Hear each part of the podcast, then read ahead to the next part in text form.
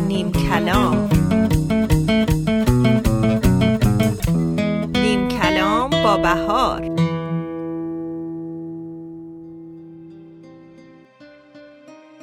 سلام و عرض ادب به بامدادی های عزیز.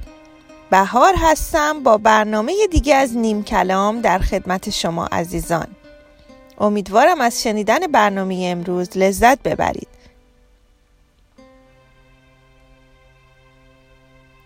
کشتم امروز مگسی را که به هوای نفس شیرینم در هوای خاطرم میچرخید. گفتمش هیچ نمیدانی تو که چه اندازه دل کوهکن از هر چیزی که کند تلخ لب شیرین را متنفر و گریزان پی جبران و تلافی باشد. جرم بیچاره مگس چرخ در پس یک مجنون بود. این جنون گرمترین دلخوشی پاییز است. برگ ها صد رنگند و مرا یادآور صد و یک رنگ درون دلها. من چه بی اندازه خوشبختم که خدا داده به من یک شمی که بگنجد واژه در ردیف و صف به صف در خط خیال شیدایی من. ای خدا رحم بکن بر من که مگسی را اینجا در هوای وطنش من کشتم. این هوا و پاییز سهم او بوده چون که اینجاست وطنش. من قریبم اینجا. مگسان اینجا دقتی هیچ ندارند به جنون به مهاجر و به اشک. من بهاری هستم اهل ایرانم من. شده آیا که دلت تکه شود هر تکه طلب دیدن یک یار کند؟ من هوایم باران در دلم تابستان و سکوتم سیف است. پاییز اما به شعرم جاری است. من ولی شاعر که نه بهارم.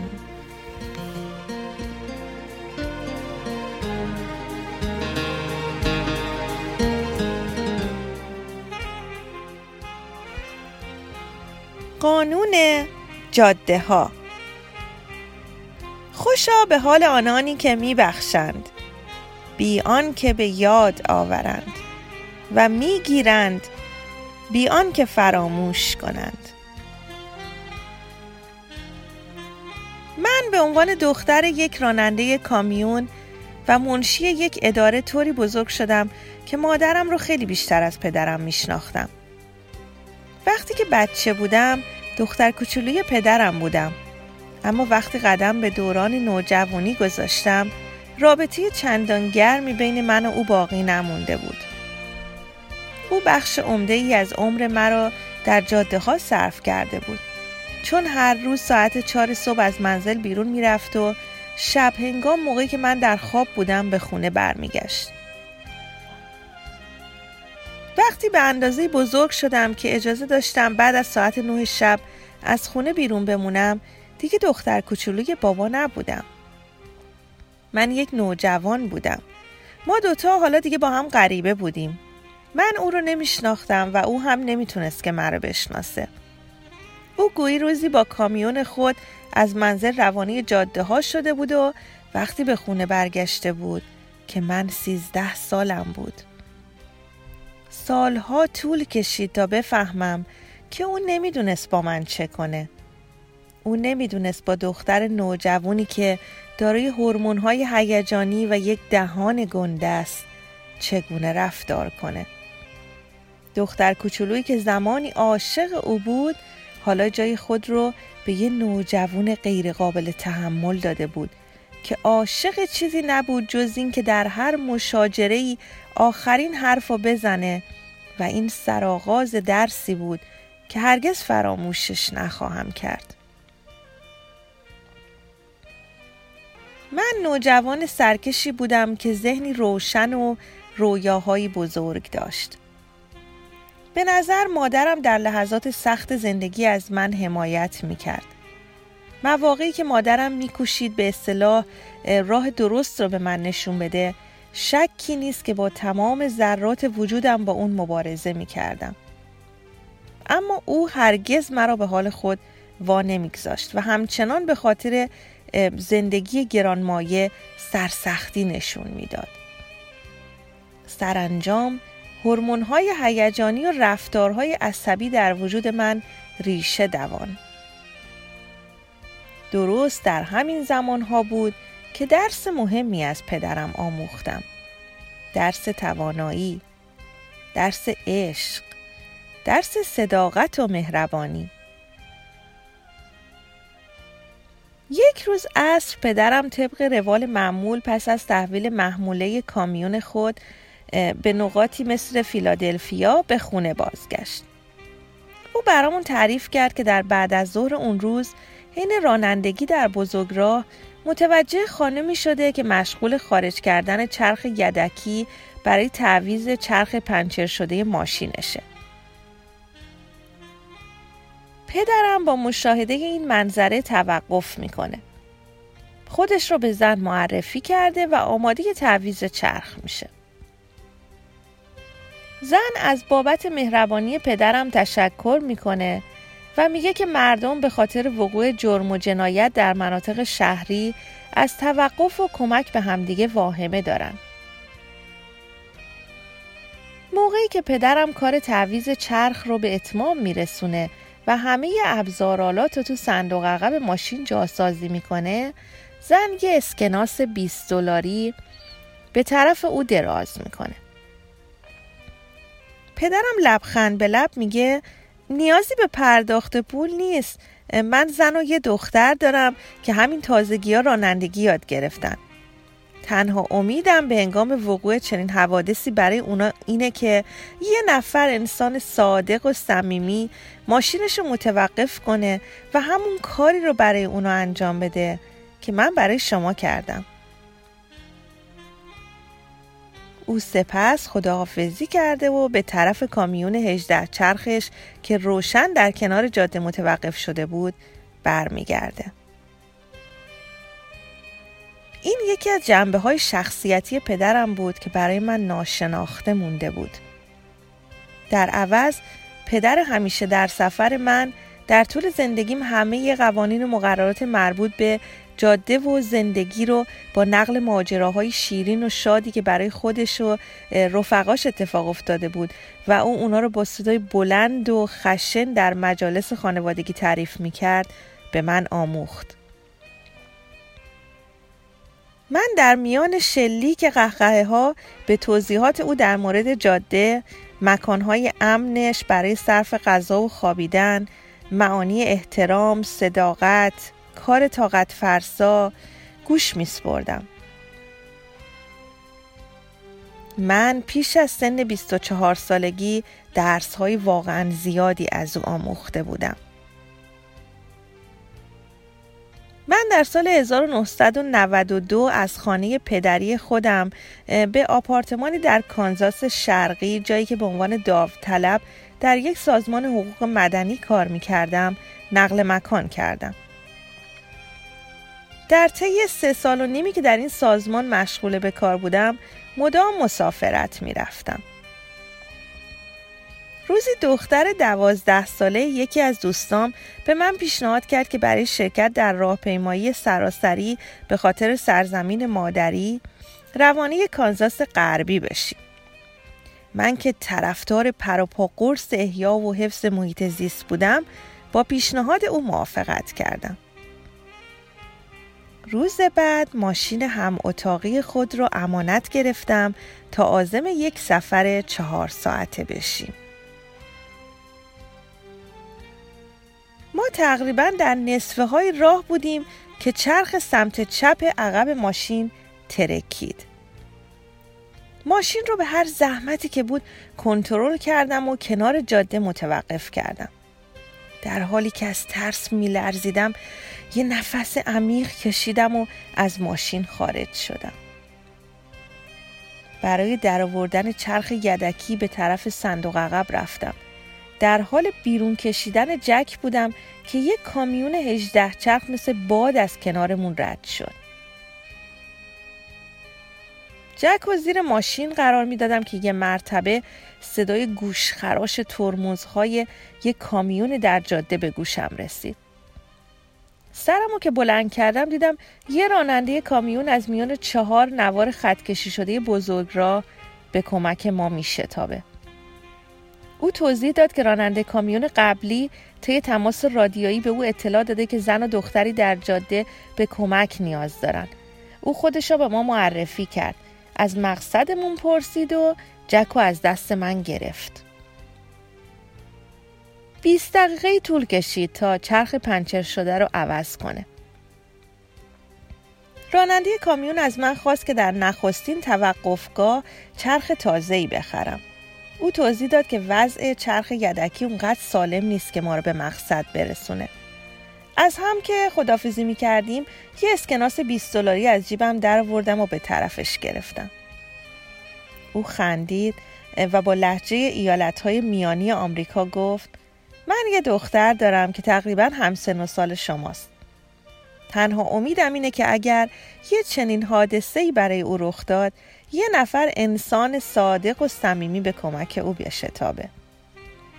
همونطوری که من به کمک شما شتافتم. همون حرفای پدرم رو میشنیدم با همون لطافت و با همون لحجه.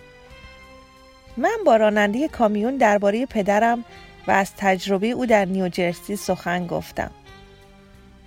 او خندید و پس از گذشتن از بزرگ راه به طرفم برگشت و گفت پدرتون مرد خوبیه. او به قانون جاده ها آشناست. در توقفگاه بعدی ایستادم تا چرخ و عوض کنم. از باجه تلفن به خانه پدریم زنگ زدم. هرچند که می‌دونستم همه اونا در اون موقع سر کارن. برای پدرم پیام گذاشتم و در اون از راننده که به من کمک کرده بود صحبت کردم و از پدرم به خاطر آشنایی با قانون جاده ها تشکر کردم.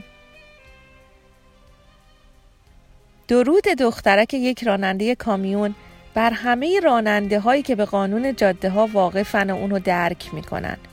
به ویژه آن دو نجیب زاده ای که در کانزاس به من کمک کردن.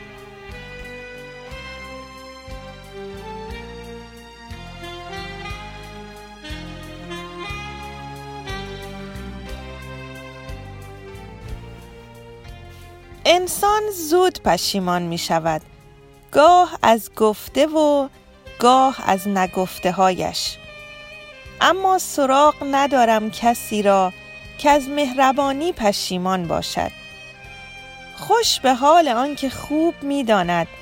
مهربانی منطقی ترین گفتگوی زندگی است.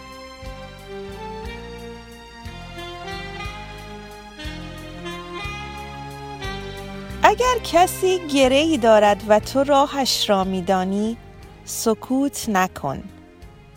اگر دستت به جایی می‌رسد کاری بکن. معجزه زندگی دیگران باش. بیشک فرد دیگری معجزه زندگی تو خواهد بود.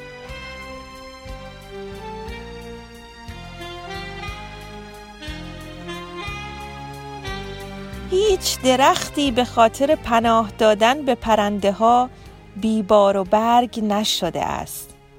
تکیهگاه باشیم. مهربانی سخت نیست.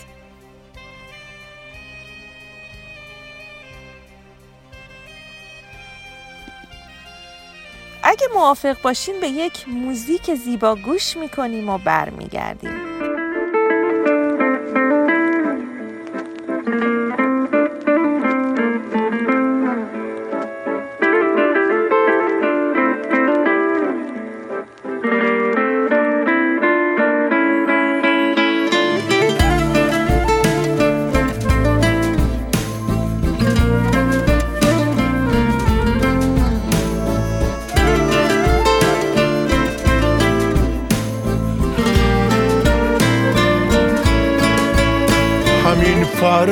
باید برم لالزار دلم واسه حال و هواش لک زده.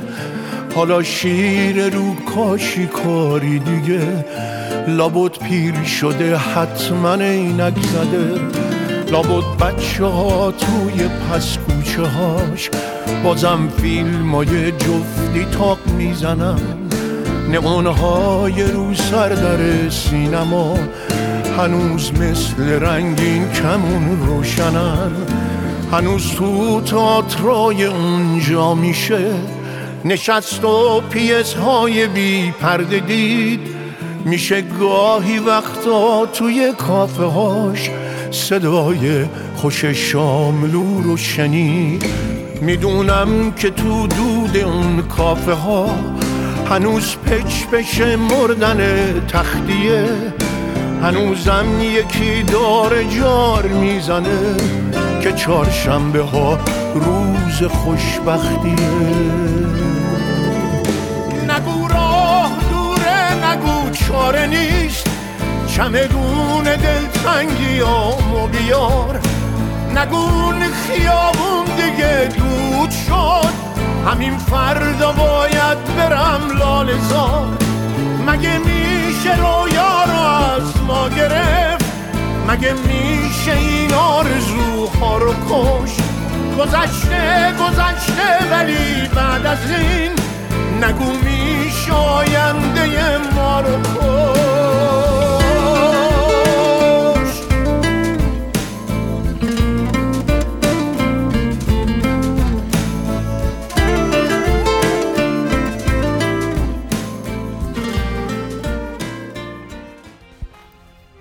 سلام مجدد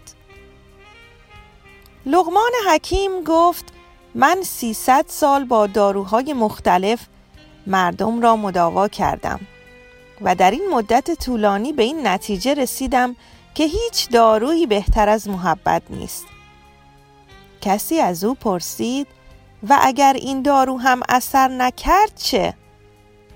لغمان لبخندی زد و گفت مقدار دارو را افزایش بده.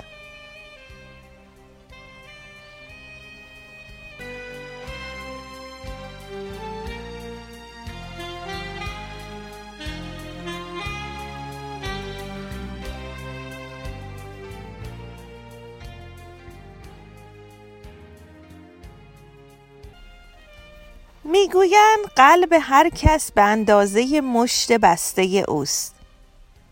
اما من قلبهایی را دیدم که به اندازه دنیایی از محبت عمیقند. در مقابل قلبهایی را هم دیدم که حتی از یک مشت بسته کوچک هم کوچکترند. و تو هرگاه خواستی بدانی قلبت چقدر بزرگ است به دستت نگاه کن. وقتی که مهربانی را به دیگران تعارف می کنی. چرخ گردون چه بخندد چه نخندد تو بخند. مشکلی گر سر راه تو ببندد تو بخند. قصه ها فانی و باقی همه زنجیر به هم. گر دلت از ستم و قصه برنجد تو بخند. خدای مهربان یار و نگهدارتان. تا درودی دیگر بدرود.